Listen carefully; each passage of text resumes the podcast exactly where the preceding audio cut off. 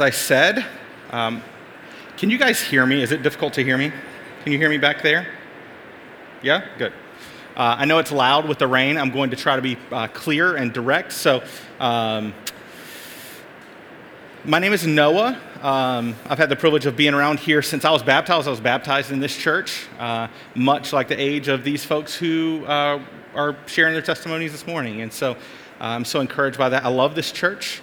Um, it loves me. It's like family. Uh, put up with me all these years, so I'm glad for that. I've gotten to have, uh, gotten to be married in this church, and all my children born with you all's support and encouragement. Uh, this is home for me, and so um, what I get to do this morning is a, is a real privilege. Um, I'd like to start by saying that that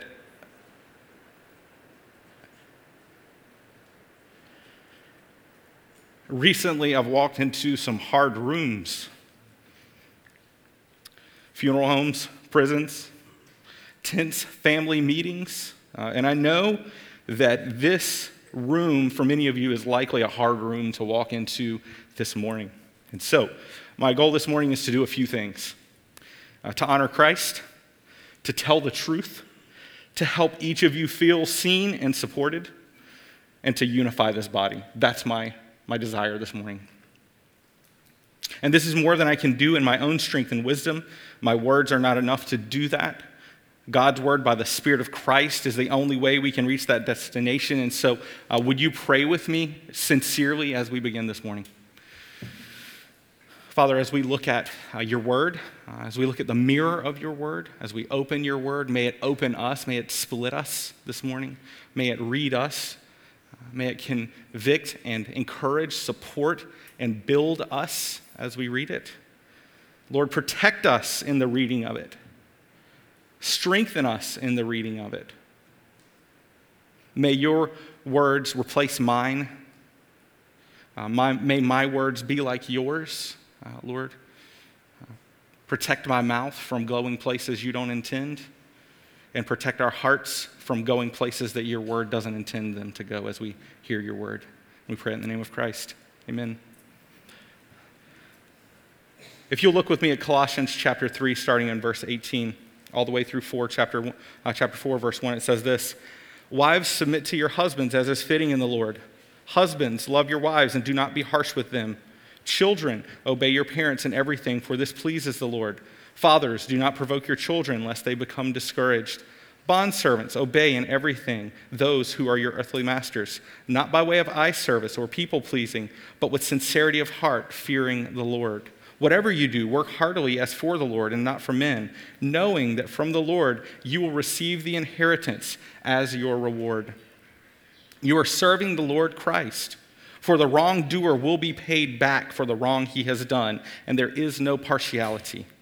Masters, treat your bondservants justly and fairly, knowing that you also have a master in heaven. As we ponder these words, uh, for many of us, there are some heavy parts.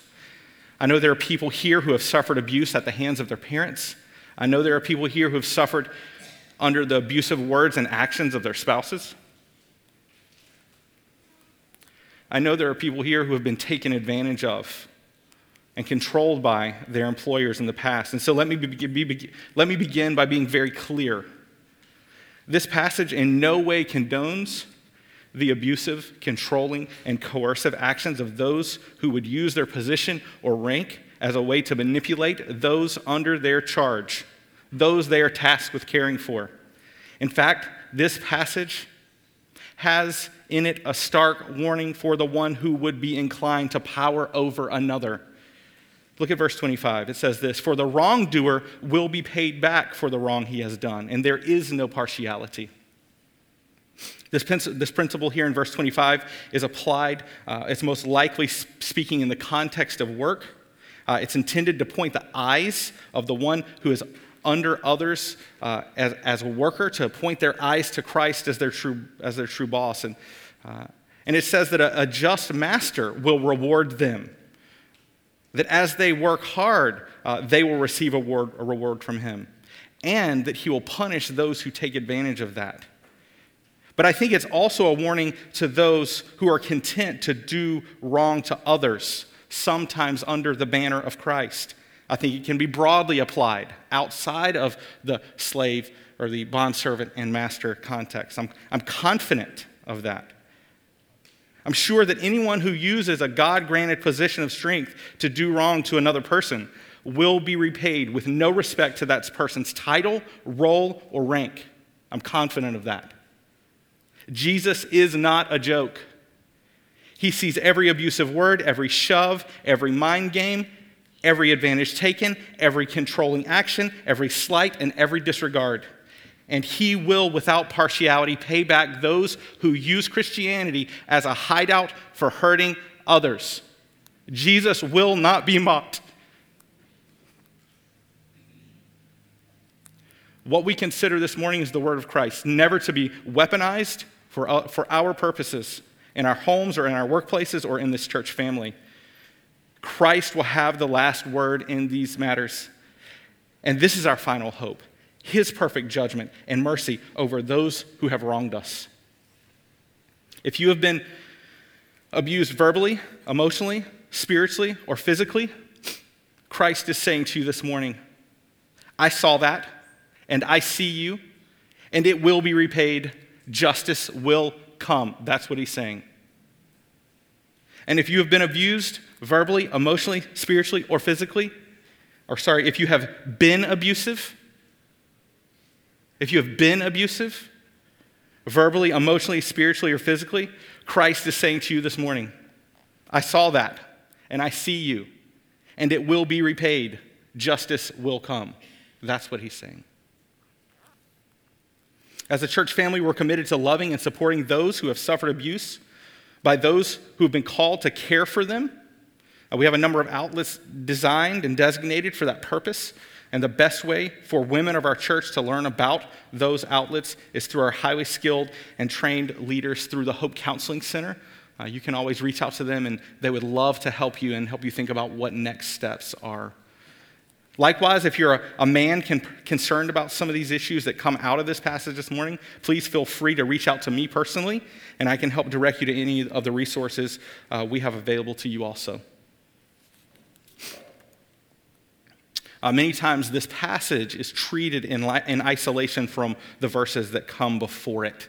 Uh, and by doing that, we miss some of God's heart we miss some of the crucial details that are necessary for under understanding this passage. So let's quickly look back at the passage before from last week so that we can move forward. In verse 12, uh, he says this uh, 12 to 15, he says, Put on then, Paul says, as God's chosen ones, holy and beloved, compassionate hearts, kindness, humility, meekness, and patience, bearing with one another. And if one has a complaint against another, forgiving each other, as the Lord has forgiven you, so you also must forgive. And above all these, put on love, which binds everything together in perfect harmony. And let the peace of Christ rule in your hearts, to which indeed you were called in one body and be thankful. This is the context, this is the marinade of what we are about to look at in our passage this morning. And, and in our passage this morning, Paul is answering a question that flows out of the passage I just read from last week. What does it really look like to put on compassionate hearts, kindness, humility, meekness, patience, forgiveness, and love? How does the peace of Christ rule in our hearts? How do we be one unified body? Ultimately, he is asking, How do we live like Christ? He wants to answer that question. And he answers those questions by looking to the home and the workplace, the everyday experience of most people who have ever lived on the face of the earth, the human roles we all play in this world husbands and wives, parents and children, laborers, and those who oversee and benefit from that labor. That's the world we live in. And so he speaks to that. In that context, in those contexts, we express who we really are in Christ. And those are the hardest places, the hardest places to live well. I can be whoever I want you to think I am on Sunday mornings. I can do that. But if you want to know me, come to the house. Watch how I father. Watch how I interact with Steph. Better yet, come when I'm tired. Right? Come after a long day of, of bearing other people's burdens and solving problems and talking all day. So, so, how do I do then? It's there that you will know me, the real me, who I really am. And this is the beauty of the Christian life. It is not about acting like something or faking it here on Sunday morning. It's about being like Christ, the gritty process of growing into his image at home and at work. Now, this morning, I'm going to break from my typical approach of working verse by verse through the passage. Uh, we'll consider each verse, but a, a bit out of order. And, brothers, I would like to begin with you and I first. We will first consider how a husband lives like Christ, and then we will ask the same question of fathers. Look with me at verse 19. It says, Husbands, love your wives and do not be harsh with them. Pretty simple, right? One do, one don't do. Uh, a two you know, a two point list, I can handle that, right? Pretty easy.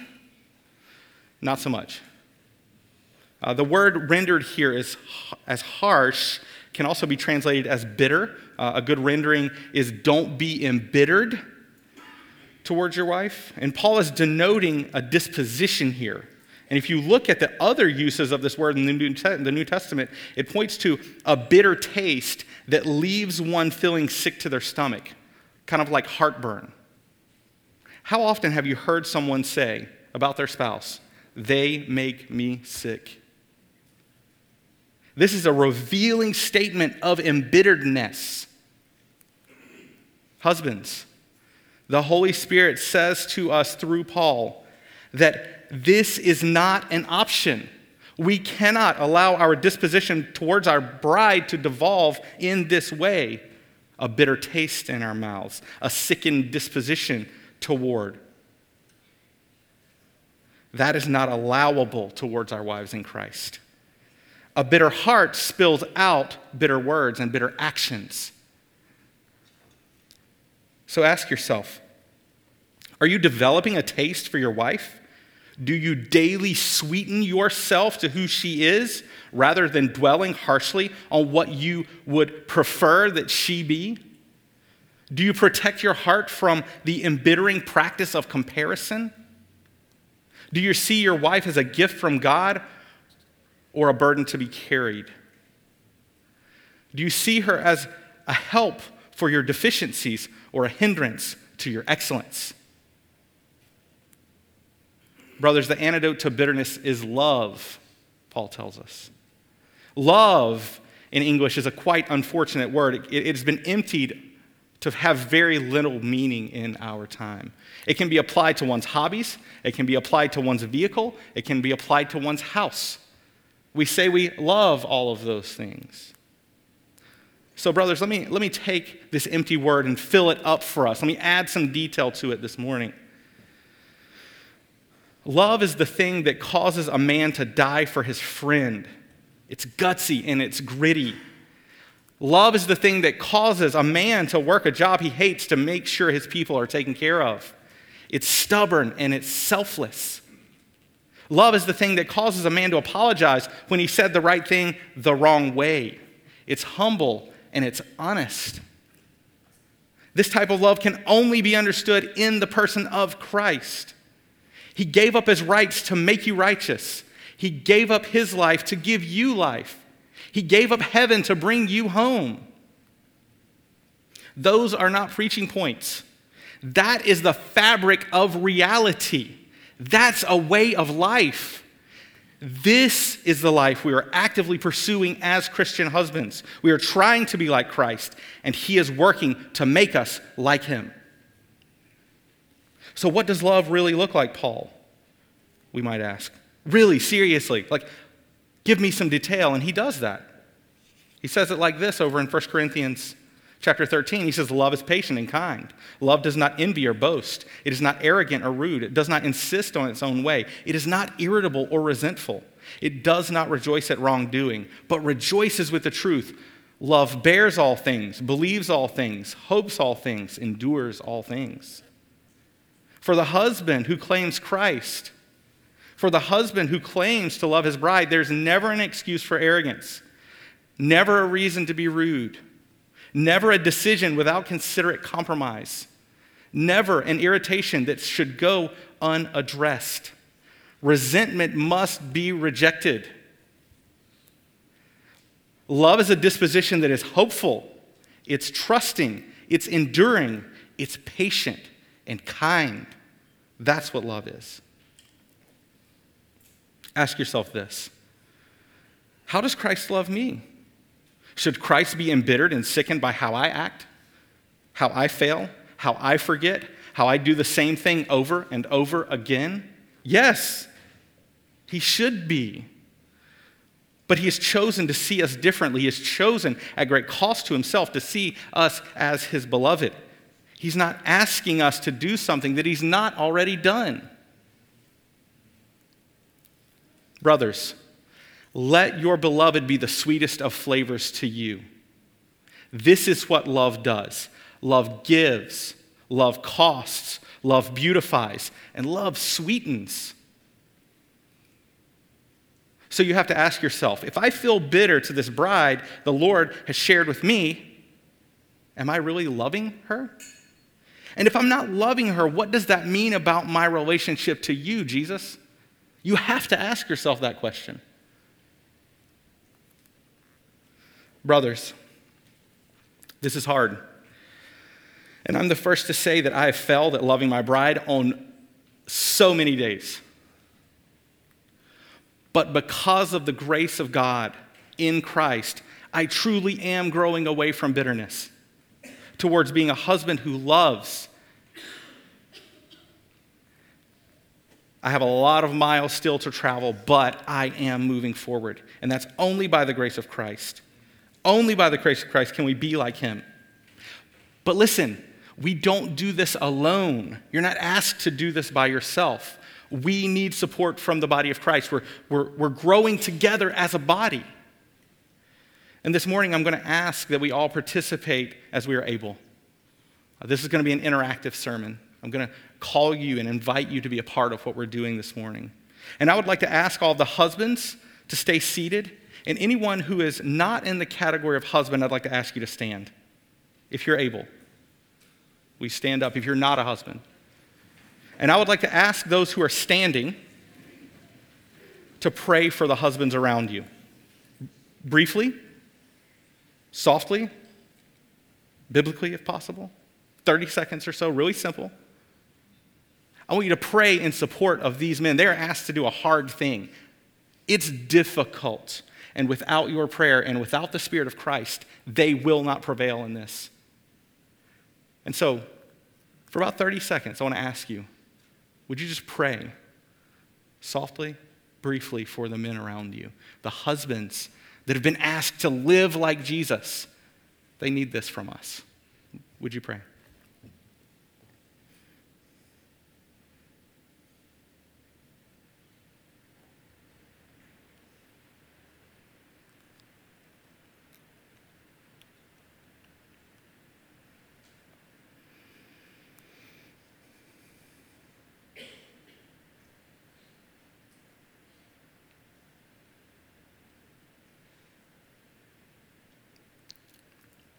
God, give these husbands the grace to, to love their wives like you love the church. That's what we're asking. To love that way, to love like you love. Lord, remove, extract harshness and bitterness from their hearts, that they may walk in love towards these uh, beautiful people that you've put in their care. We pray in the name of Jesus. Amen. Look with me at verse 21. Fathers, do not provoke your children lest they become discouraged. Again, a handful of words, but right on target. Here, fathers are only warned about what not to do. To provoke here is like poking a fire, like to stir up, it may say sometimes. It can be positive or negative, but here the negative result of the father's provocation is clear. Discouragement, it says, literally to lose heart. So, provoke here seems to denote a, a contradictory or competitive disposition towards one's child. Uh, and, and as a dad, often I know that fathers, they hope to push their children towards good, good things through provocation. good grades, athletics, the arts, obedient at school, obedient at home, hygiene, right? Often we say things like, when I was your age, or we compare our experience to theirs. Like when I was your age, it was way harder. Like, yeah, it's like a competition thing that we do. Why do we do that? I don't know. And we hope that it's like going to push them along, right?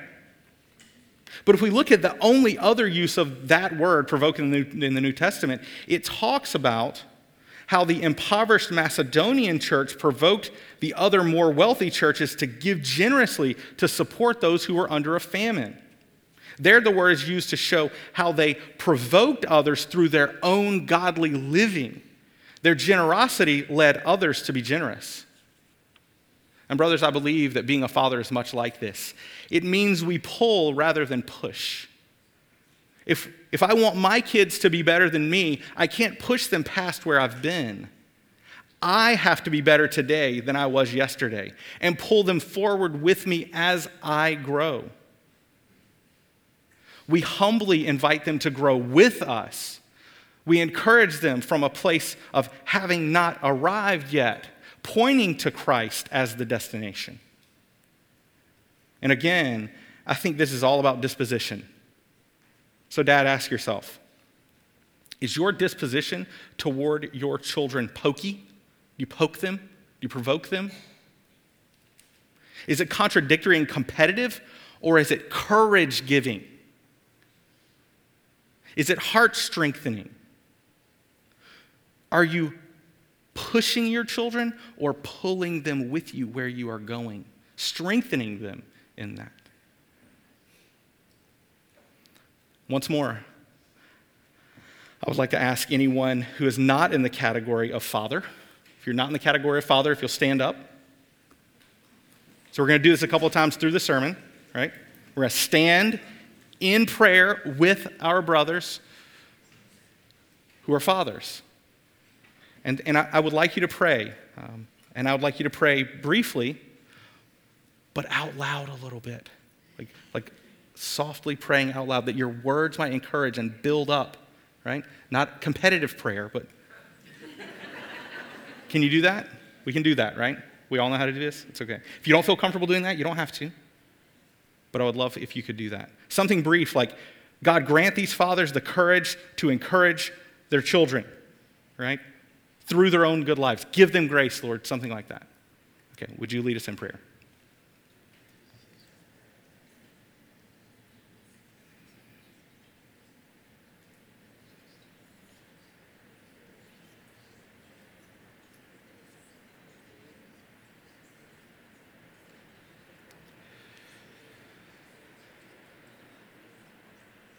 Oh Lord, as a father, this is, uh, this is such our temptation to push and to poke. Lord, give us the grace to pull along, to encourage, not to drag, but to inspire. That my example would be uh, a godly example to my children, that they would say, Yes, that's the life I want to live. I need grace for that, Lord. Do that in me. And I ask for that for these brothers also. Amen. Look with me at verse 18. It says, Wives, submit yourselves to your husbands as is fitting in the Lord. Again, English fails us a bit here. Our minds go to the most negative of connotations many times when we hear the word submit. Uh, if you watch mixed martial arts, often one opponent will submit another by choking them or bending an extremity to the point of breaking. If you watch Nat Geo, a calm and submissive state is Cesar Millan's goal for the dogs that he's training. And both of these examples use the word before us in quite an unfortunate way. One, to make a dog behave, and the other, to make a human give in. And neither of these ideas are congruent with the way of Christ. Submission here is not referring to a blind obedience to someone else's will. It's not referring to a coerced adherence to ungodly direction. It's not a, a shut up and do what you're told relationship. No, not at all. Not at all. Rather, I would like to suggest this as a working definition a, a willful, willful disposition of honor and support of one's husband in reference to Christ first and husband second. Not coerced or demanded, not manipulated or controlled, but a willing personal decision to honor the place a husband serves within a home and family. A Christ focused disposition that seeks to affirm and honor the loving leadership of one's own husband. This disposition does not depersonalize or silence the wife. Rather, it invites her to partner in the way of Christ alongside her husband. And because Christ is the primary focus of this submission, it frees her from the burden of ungodly or immoral demands that may be placed upon her by her husband. In the late 90s, my brother, uh, he started teaching me how to play guitar. And rather than teaching me to play chords or kind of strumming patterns first, he insisted that I first learn how to tune my guitar. Well, the first thing he said, you got to learn how to tune your guitar. And I appreciate that. That was super helpful. But during that time, I didn't have like a tuner. It wasn't like a machine. I mean, people had them. I just didn't have one. I didn't have a piano. So the way that you would tune your guitar is you would have like a tuning fork. And so a tuning fork is a small piece of metal that when you tap it, it makes a bright ringing sound that is in a designated key. And this sound can be used as a point of reference for, tu- for tuning one's guitar. The top string is tuned to that sound, and then all the other strings are then tuned in reference to that top string.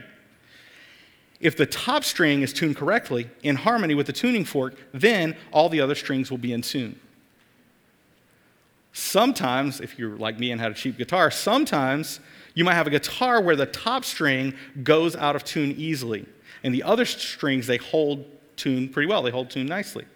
And in that case, you would need to more consistently retune the top string in reference to the tuning fork. But you would never tune the other strings to the out of tune top string. You would never do that. And I believe that Christ is like the tuning fork that husbands and dads are to be tuned to. And that when they are in tune, then those they love and serve, their wives and children, will joyfully join in the harmony. But I don't believe that wives are being asked to tune their lives in reference only to their husbands, but primarily to Christ, to keep in tune with Jesus. And rather than dropping their tune to match the dissonance of their husbands when they go out of tune, to say it more positively, where the husband is in tune with the Lord, the wife should happily, willfully, and harmoniously join in. And though this illustration falls ever short, I think it highlights who the ultimate point of reference should be how the wife must respond when Christ is not being honored, and how the husband and wife partner in harmony to reflect Christ. Sisters, you've been given the difficult task of keeping your own personhood while willfully bending your life to honor the place another person holds in your family, choosing to honor that person according to their life and character. Wise submission to another human is not a small thing. But I want you to know that Jesus is with you in this very endeavor. He sees you and He wants to extend a heavy grace to you this morning, a full grace. Again, I would like to ask anyone today who's not in the category of wife to stand.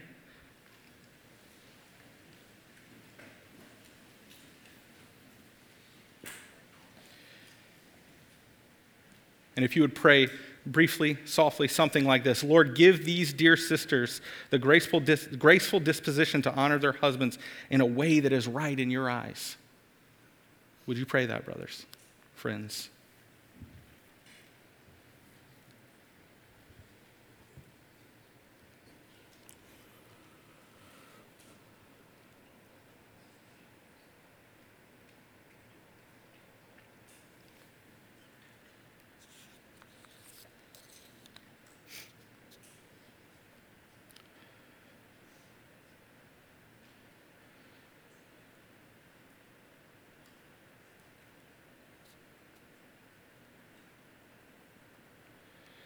Lord, it is of, of the most honorable and heavy tasks that you have asked of our sisters. God, may you give them much grace, much wisdom, and a disposition tuned first to you, and secondly to their husbands. Give them strength, Lord. And we pray it in the name of Jesus. Amen. Look with me at verse 20. Children, obey your parents in everything, for this pleases the Lord. So Paul shifts his focus to believing children. Um, I do think that, that children who claim the name of Christ are most clearly in view here. Uh, I see these instructions as flowing out of verse 12 when he says, Put on then as God's chosen ones, holy and beloved, and then he gives these instructions. So, uh, most definitely applied to uh, believing children. So, so, kids, I want to speak to you for a minute. Uh, so, this is pretty cool uh, that Paul would speak to children. Uh, a lot of times, people who find themselves to be important, they don't talk to children very much. Um, that goes for a lot of people. Uh, and what we see here is the Apostle Paul thought that you and your role in the church is quite important. And the Holy Spirit says the same thing, right? That speaking through him, he says, hey, you have an important place here. And God says that as children, uh, we are to listen and follow the wisdom of our parents, that we should obey them in all types of things. The word obey in this passage has the idea of paying attention kind of built into it. So, so it's like a two sided coin of listening and doing together. And, and it's hard. Uh, it's hard to follow your parents' wisdom if you don't hear what they say. My, my children, uh, they don't hear me sometimes. I'm like, hey, hello. Uh, but they're, they're, they work hard at that. I probably just talk too much. Uh, so, I know what you older children in the room are thinking the age old question. So, if my parents tell me to rob a bank, should I obey? Have you ever done youth ministry? You've heard this question before. Um, it's kind of a joke, but, but not really. It, it actually is a great question, and it applies to anyone who is called to be subject to another person. It can be applied to the workplace, the home, the church, or our government. So the question is this Do I follow fill in the blank if they ask me to break a law or do something immoral or betrays my conscience? And I'm inclined to say there are limits on the authority of those who lead us. So, no, don't rob the bank if your parents tell you to. Don't rob the bank. Our allegiance, even as children, is to Christ. He stands behind any authority that your parents have. This is why, when you obey them, He is pleased. It's as if you are obeying Him, as far as they're leading like Him. And so, parents, if you're following my argumentation here, you might feel the pinch a little bit. Uh, and I would say this the things you call your believing children to do should be quite Christian, like living like Jesus, and never for our pleasure or reputation, but strictly for his pleasure and his reputation. When you call them to obey your words, they should sound a lot like Jesus' words. So, obey me because Jesus said so is not an option here. Or Jesus will be mad at you if you don't obey me. That will not do. Rather, follow me as I follow Christ might be the mantra here. Or let's obey Christ together and bring him pleasure together. A second question you older kids might be thinking is how old do I have to be to stop being in the children category? When do I get to sit at the like grown up table? Um, in one sense, the answer is never, right? My kids will always be my children.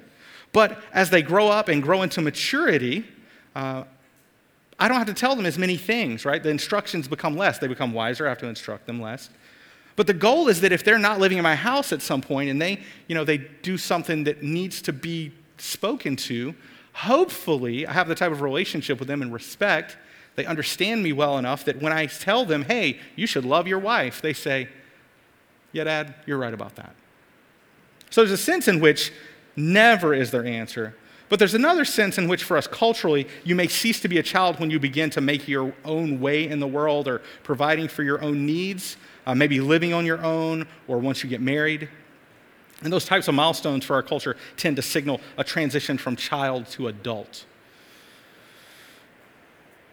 And lastly, uh, you might ask, uh, what if I'm having trouble following my parents and wise instructions, right? Kids may be asking that. To which I would say, You're in good company. We all struggle to follow Jesus. But here is the good news Jesus sees you and wants to offer you help. He died so you kids could be in his family. And so you could have his spirit that frees you to do what you know is right. He truly lives inside of his children. Ask him, and he'll come and help you. He'll show up when you ask. So, once again, I'd like to ask for children to be seated. Uh, if you're not in the category of children, if you typically sit at the grown up table at Thanksgiving, if you'll stand.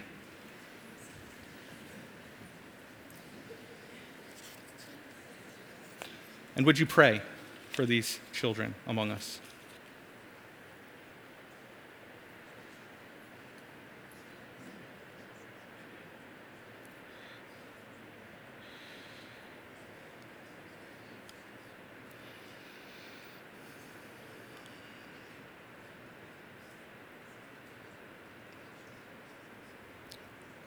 Father, we pray for these children.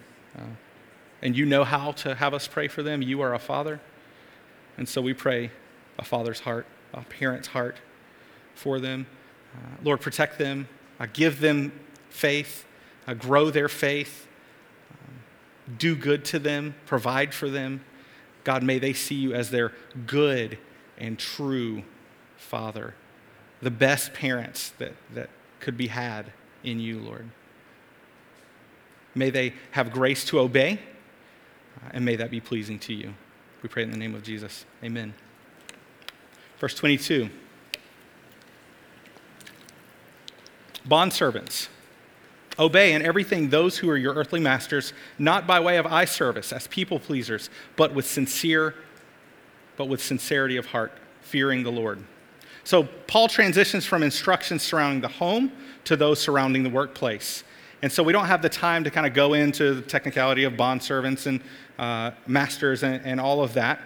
Um, but I, and, and, one thing we have to be careful of is there's not a one to one correlation kind of between employer, employee, bond servant, master, and all of that. So, what I'm going to do here is to try to extract some principles that we then can apply to ourselves uh, this morning. And a few principles that rise to the top in verse 22 is this.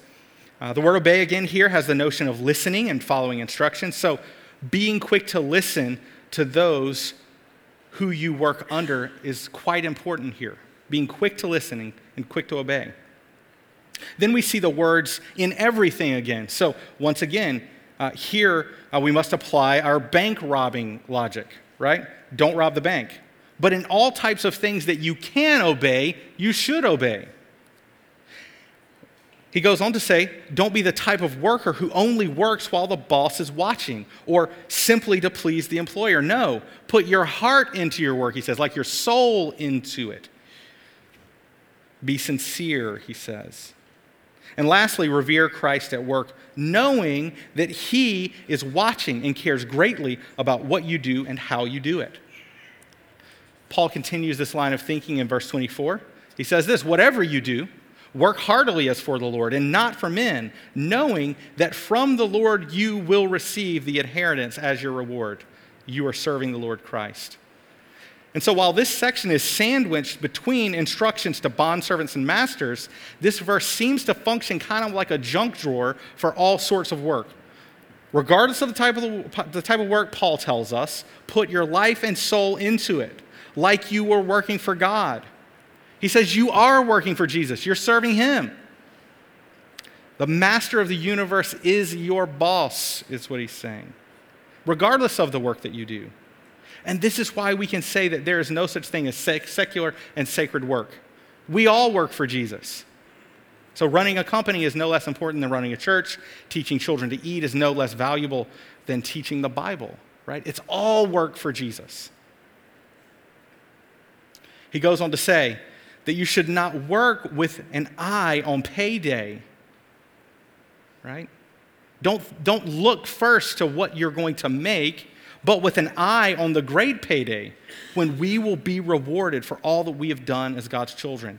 That's his encouragement. That's where he's ultimately taking us. Paul bookends this section by addressing masters Look with me at verse 1 in chapter 4. It says this Masters, treat your servants justly and fairly, knowing that you also have a master in heaven. Christian, let me tell you this. If you have people who serve under your leadership at work in any way, if you're a boss, employer, manager, crew chief, foreman, team lead, department head, whatever they call you, remember this that you have a master in heaven and he is just and fair. And so you must be like him, treating those in your charge justly and fairly, as God treats you. So you must treat those whom you oversee. That's what he's calling here. And this logic is thick throughout the whole passage this morning. We do all that we do in reference to our true master, the Lord Jesus Christ, as wives, as husbands, as children, as fathers, as those who serve in the workplace, as those who oversee the serving of others. All is done first in reference to Christ. So I'd like to invite you in that unified reality that we all stand under, regardless of what you do day to day, regardless of the role that you play in your home or at work, I'd, I'd like to ask you to stand. And it would be my privilege to pray for each of us as we seek to honor Christ in our world where we live day to day. If you can stand, I would love for you to stand.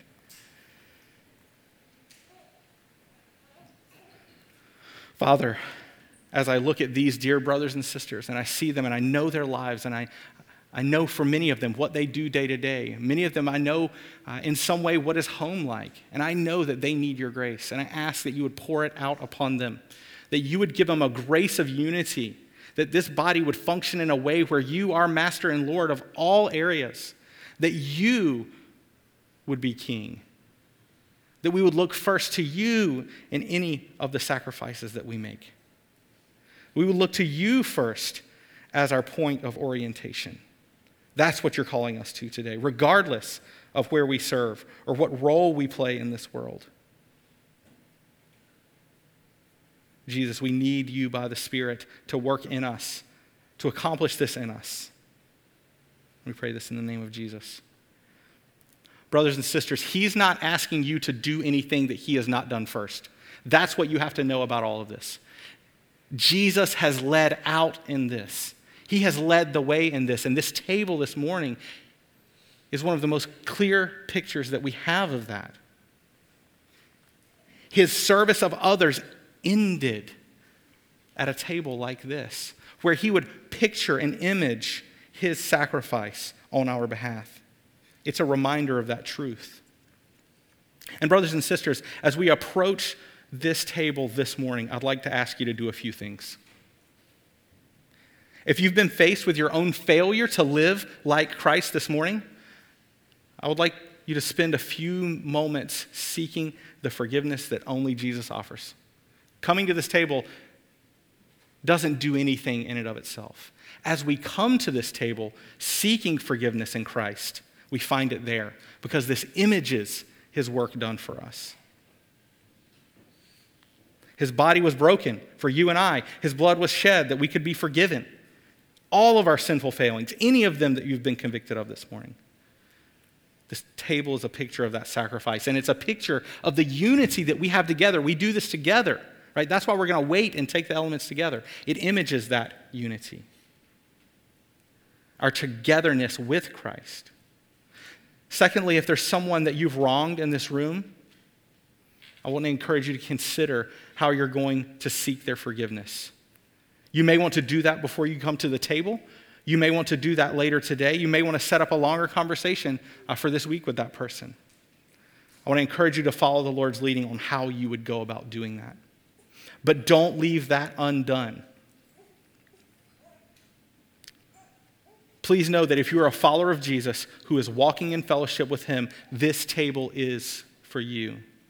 As you come forward, I'd like to ask you to use these aisles on the side here and the middle to come forward, and then to return to your seats, use those aisles here between. Come, gather the elements reflectively, uh, return to your seats, and I will lead us in the receiving of those elements.